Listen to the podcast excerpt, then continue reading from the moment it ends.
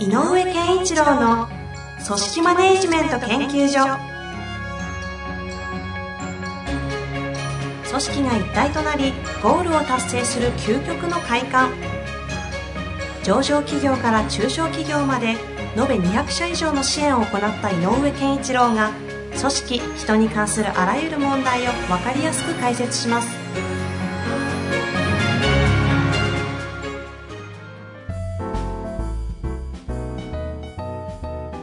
こんにちは、遠藤和樹です。井上健一郎の組織マネジメント研究所。井上先生、本日もよろしくお願いいたします。よろしくお願いします。さあ、はい、今日も、あれ、今日は炭酸水飲まなくていいんですか？あ、今日はいいです。いいですか？はい、はい。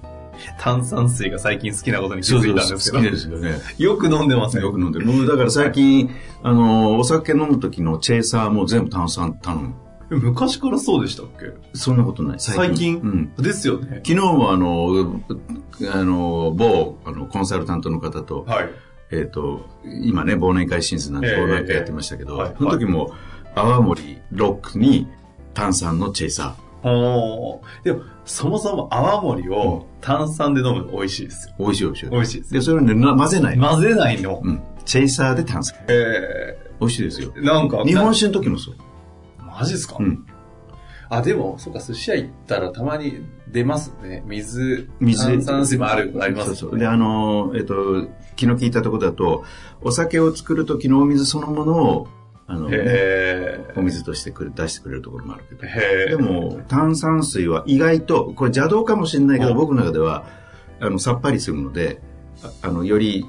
なんか物もお酒も美味しくいただける感じ。あららですか。あのちなみに井上先生は強炭酸水系のやつを飲んでますね。そうですね。これね。エクストラ系ですね。エクストラ。ぜひ皆さんも炭酸水飲んでみてください。はい、いいらしいですよ。本当ですか。体に、うん。そうですか。うん、じゃあ。僕もこれから買ってきます、はいはい。さあ、というわけで今日のご質問いきたいと思います。はい。えー、今回は、んすごいシンプルな質問ですね。はい。えー、男性の経営者の方ですね。はい。質問いただいております。はい。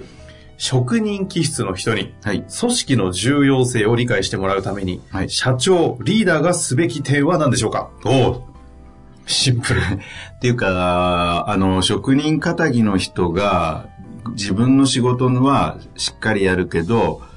ある、ある意味協調的な場面も、協調的なことを求められる場面への参画が低いと、うん、参加が低いと、うんうん、いうふうに感じることって多いんだと思うんですよね。うん。だから、そこに関してやっぱりみんなでこう一致団結やりたいとか、協調性を大切にしたいとか、同じ目的感を持ってみんなでワイガヤでやりたいとかって、こう、そういう、なんかの、賑やかな、賑やかというか活性化された組織にしたいと思うんでしょう。うんうんうん、で、組織、それに対して、職人気質の人が、場にこう、なじ、馴染むって言うと違うのかな、なんか混ざっていくというか、はいはいはい、いうことがあんまりしないので、え、あの、活性化のちょっと妨げになるっていうふうに考えることもあるんでしょうね。ありそうですね。うんうん、で、まあ、ただ、あのー、一つあるのは、職人気質の強い人っていうのは、あの、どこかでは質であるとか、正確さとか、えー、きちんとしてるとか、そういうものを求める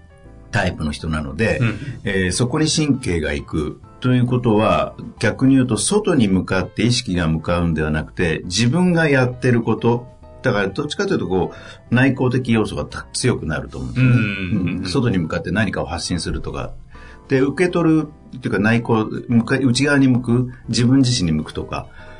あの、ね、よくあの職人を表されてこうこう焼いた陶器をそこで割るみたいなねああ、ああいう感じでしょうね、はい、つまり、はいはい、ダメだっていうのも自分にダメ出ししてるような人過去の回で、あの、人を色で見るみたいな。ああ、はい、はい。あれで言うとこう、青とかそういう感じですよね。青ですね。エナジーカラーで言うと青ですね、はい。で、やっぱり外に向くっていうのは赤とか黄色っていう方向なので、うん、なので、何が言いたいかというと、そ、そもそも、えー、職人としての腕が高い人は、えー、そういう方向にの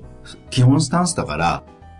えー、その人のやってる仕事が、えっと、レベルが高くて、会社としても、評価に値すると思ってるならば、はいはい、まずはね、ことさらその他の行動、えっと、組織が大事、あの、組織にをだ大事にしてないというより、組織だって動くことに対して意識が薄いだけだと思うんだね。組織だって動くことに対して意識が薄い。うんうんうん、だけど、そこが必要じゃないとか、そんな風にはあんまり考えてないと。自分にとってはそれはあんまり積極的に参加するものではないというか、価値観はあるかもしれないけど、組織としてそれが、まあ、必要ではないという考え方はないと思うのよ。自分という、そうそうそう。職人として生きている俺には、うん、まあ、そんな重要ではないが、みたいな。うん、そう。つまり、えっと、悪い意味じゃなく自分に向かってるはずなんだ、ね。はい、はい。意識がね。はい。はい、そんな人たちを、うん、に対して、うん、組織の重要性を理解してもらうために、はい、社長リーダーがすべき点はと。えっと、これそもそも、理解してもらう必要があるのか、議論もありますけど。えっと、必要あるでしょう。ただ、はい、えーと、即答。職人さんなりの組織の重要性を理解する。はい、書いても。で、組織の重要性っていうと、僕なんかもあながちそうなりがちなんだが、うん、えーと、いわゆる人に注目しすぎるのよね。なるほど。うん、つまりこう人と人との輪とか、うん、コラボレーションとか、うん、コミュニケーションとかの方に組織が大事っていうと、そっちにちょっと考え方がいく。だけど職人は逆で仕事に向かうので、だから仕事を通じて組織に貢献するっていうことをもっともっと強調した方がいい。あ、つまりあなたの仕事は組織に向かってるんだよっていう、組織のためになってるんだよっていうことに向かわせる。でそれは、えーと、あ、この仕事は今回お客さん、このお客さんを獲得するのにすごく有効だったんだよっていうことを伝えたりとか、うんうんうん、でね、一番いいのはその専門、その自分が持ってる専門分野から会社の課題をについて考えてもらうみたいなことがあるという。例えばね、例えば製造業です、はい、なんだろうな、何かの組み立てのすごいプロで、えーと、難易度の高いものもあの設計できちゃったりとか、うん、で自分で設計して組み立てることができたりとか、例えばするとする。そうすると営業の課題として実は口説き落としたいクライアントがいると。でもいつも、えー、っと値段とかで負けたりとか、はいはい、えー、っとちょっと自分たちより大手さんの値引きに負けたり、今のね値段、それからスピードに負けたりするとかっていうことがある、うんうん、それをぶつけるのよ、この人に。例えばうちこうなんだけどどう思いますかと、これどうしたらいいと思いますか。あ、なんか職人としての解決が出てきそうですもんね。で、えっと、製造工程で何かできることないですかと聞くのよ。で、いや単純に聞いたらそんなもんお前らの仕事だからなんとかしろよって言われちゃうかもしれないけど、そうじゃなくてなんかないですかね。本当相談ね。そう、えっと、納期の短縮って可能性があるとしたらどうでしょうかねとか、うん、えー、なんか逆にもっと納期がかかっててももっと質の高いものを作るとかなんかないんですかねっていう相談とか、逆に言えばその方から、いやいやうちは質で勝負してるんだと、だから実際見比べてみてくれよと、ここは違うだろう、あ、そうなんですかなんていうことが、これでも混ざってるでしょ、うんうんうんうん、こういう混ざってる、混ざってる、混ざり方をさせてる。つまり仕事を通じて他社と、自社内の他社でもいいから、えー、他の課題とか他社と、えっと、なんていうのかな、接点を、接点を持つ。その普通だと関係性として、まず、関係性をどうするかっていうところに直接アプローチしがちですけど、うん、ではなくて、仕事を通じて、あなたのその職人というこの気質をうまく生かす解決策ないですかみたいな話で。そう。そう。職人さんは会社に経営理念があるように必ず価値観持ってるから。うん、職人さんって言えるような人は。あの、井上先生はもともとの、あの、いらっしゃった業界が音楽業界じゃないですか。はいはい、音楽業界ってもうアーティストなんてフルフルの職人みたいな、うん、もうとこに行っちゃってますけど、まあ、あの人たちはね、ちょっと組織に属してないですが、うん、とはいっても、業界全体が職人気質傾向結構あるじゃないですか。うんうん、そうですね、ディレクターだったり、はい、音響とかも含めていろいろ。なんか、どうなんですか、もう、もろにそこの世界にいたような。はい。だから、例えば、例えばですよ、あるアーティストの音楽が、えー、アルバムができましたと。はい。でも、アルバムができるんだって、アーティストが作ってきた曲をアレンジして、どんな世界観にするかっていうのが大事。でなおかつ出てきた音楽をどういうビジュアルで表現するといいかとか、うんうん、例えばこの作品の世の中に出すためのキャッチコピーは何かとか、常にずっと一貫している、えーと、コンセプトみたいなのが中心にないと形にならない、はい、つまりこのコンセプトが共通の対話の軸になるわけで、それぞれそれに対してデザイナーはこう考えます、誰々はこう考えます。でもコンセプトという真ん中にある軸はずれない。うん、誰もぶらしちゃいけないの。例えばアーティストとディレクターが作ったコンセプトがあって、それによってサウンドが作られてるのに、デザイナーが勝手に、いや、それ、そんなことはどうでもよくて、自分がその音からインスパイアされた世界を自分の表現でしちゃったら、この人の世界に、うんうん、アーティストの世界じゃなくなる。っていうことで、コンセプトが一貫してないといけない。なので、職人さんに対してもいい仕事をする。で、いい仕事をするというのはどういうことか。うんうん、何を作るか。どんなものを作るか。我々は、の会社は、の製品はここが特徴だとか、ここを世の中に出すとかっていう、えっと、そこの仕事の中にある軸で話していってあげる方がいいよね。うんうんうん、ちなみに、もう一回、このアーティスト業界に戻って、うん、そっちの世界でそのコンセプトっていうのは誰が決める仕事なんですか？これは基本的にはやっぱりプロデューサーとかディレクターだよね。ああ、そういう意味で言うと今度は工場戻ってっていうと、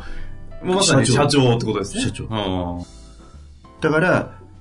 そういう意味で言うと、軸は絶対に、さ、さっきも言ったけど、理念とか価値観とか、えー、コンセプトとか、その軸になるものがないと、バラバラになっちゃう。その職人気質な人間たちが集まってる職場だ、だからこそこの社長とかリーダーが、うん、その、まあ、コンセプトという言い方だったり軸とか、はい、まあ、何ですか、俗にビジョンとか言い方でもいいと思いますが、はいはい、価値観とかがより重要。重要。あで、それをうちはこうなんだよね、だからみんなと一緒にやろう、つまり 強, 強調しましょうね、コミュニケーションをよく取りましょうね、気持ちのいい挨拶しましょうねっていうことを指導する方向に行くことではない。うーん、よりより厳しいプロの世界の話に引きずり込んじゃった方がいい。はあ、そのやり方の一つとしてさっきみたいな何か別の工程での問題を、うん、その職人さんに、うん、なんかどうだかどう思うかっていうのを聞く。その人なりにどう感じるか。うん、ってやるとあの違う職場とのコラボレーションになるので。これは自然と言葉数ではなくてお互いに出し合った考え方でコミュニケーションを取ってると。はあ、はいはいはい。僕はこう思うよと。あ、なるほど。とこうですかねってこうやりとりが、これがもうコミュニケーションなので、うんうんうん、あの仕事という課題を中心にしたコミュニケーションの取り方になるので、うんうん、あの笑ってようが挨拶 し, しなかろうが成立する世界。なるほどね。まあでも確かにその一点に対して掘ってった人たちってどの課題においてもその側面から見ればって解決って何かしら出てきますよね。そうで、で例えばだけどそのじゃあ飲食で料理人という、えーと職人さんがいますと、うんうん、で接客なんか一切興味ないと、はい、あの、まあ、客の前でも笑いもしない、往々にして歩きましですね。で、いやいや、ちょっとうちとしてはね、あの、富裕層に対して心地のいいサービスしたいんだから、うん、職人さんといえども笑ってほしいって思うかもしれない。ありがちな方針ですね、それ。うん、でも、そうじゃなくて、最、えー、富裕層の方に対して気持ちの良い、えっと、お店で、にしたいと、どう思いますか？どうしたらいいですか？っていうふうに聞く方がいい。うーん、そしたら俺は料理で勝負したいんだ。うん、いいんじゃないそれで。っていうことなんで。え、料理で勝負っていいですよね。じゃあ、例えばですけど、うん、皿に盛られたものを見た瞬間に、なんか楽しくなっちゃうってあるんですかねって聞いてあげる。ないわけないわけじゃない。あれに決まってんだろうみたいな、ね。そうそう。そうするともう職人気質に火がついて、はいはいはい、やったろうじゃないかみたいな、ね。なるね。確かになりそうですね。うん、ああ、そういうことですね、うん。そういうことだと思うのね。これ、あの、今のお話を、えっと、社長リーダーたちが職人気質と関わる上でやる重要なことというのを、うん、こう、抽象度をビュンって上げる表現で言うと、うん、要は何なんですかね。まあ、えっと、えー、人と人とのコミュニケーションとか関係性が大事だと僕いつも言ってるんだけど、はい、こういう人たちと、えっと、えー、っと、組織の強化するためにこの人たちの機能を使うとしたら、えっと、気持ちのいい人間関係というよりは、ある意味、厳しい世界のえー、と仕事感みたいなものが浮き出るような接し方をしておる、うん、おそれも一つの関係の質のいい形のそうその種類ですか、うん、なぜならば職人さんの価値観を理解している人だからこっちが今度うんそれは頼みますからもうちょっとみんなとたあのちゃんと読みたりとかねしましょうしてくださいって言ってもそれは逆に言うと相手の価値観を大切にしてないことになるので関係性の質は実は悪いってことなんです。じゃあやっぱりその大きな意味で言うとやっぱり関係の質をどういうふうに作り上げていくかというところから今の話が出てきたっていうことなんですか、うん、あの相手を理解すること、はあ、相手の相手の変な話フィールドで語ってあげること、うんうんうん、なるほどね。まあ、じゃあのそのソリューションの場とかね方法論は全然違いましたけど、はい、ふ普段の会話とは、はい、考える思考のベースは一緒だ一緒です関係の質なんですねああそうか、うん、ああなるほど職人気質の関係の質ね、うん、これはいろんなところで使えそうですねはい、はい、なるほどいやいや面白かったですねいやぜひね生かしていただきたいはいぜひぜひまた何かありましたら感想でもそうですねこの方あの井上先生のあの シーケーピー 系大学校のマネジメントの方の勉強にもいらっしゃってる方のようですから、はい、ぜひそちらで、はい、質疑応答とかでもしてみてください、はい、というわけで本日もありがとうございましたありがとうございました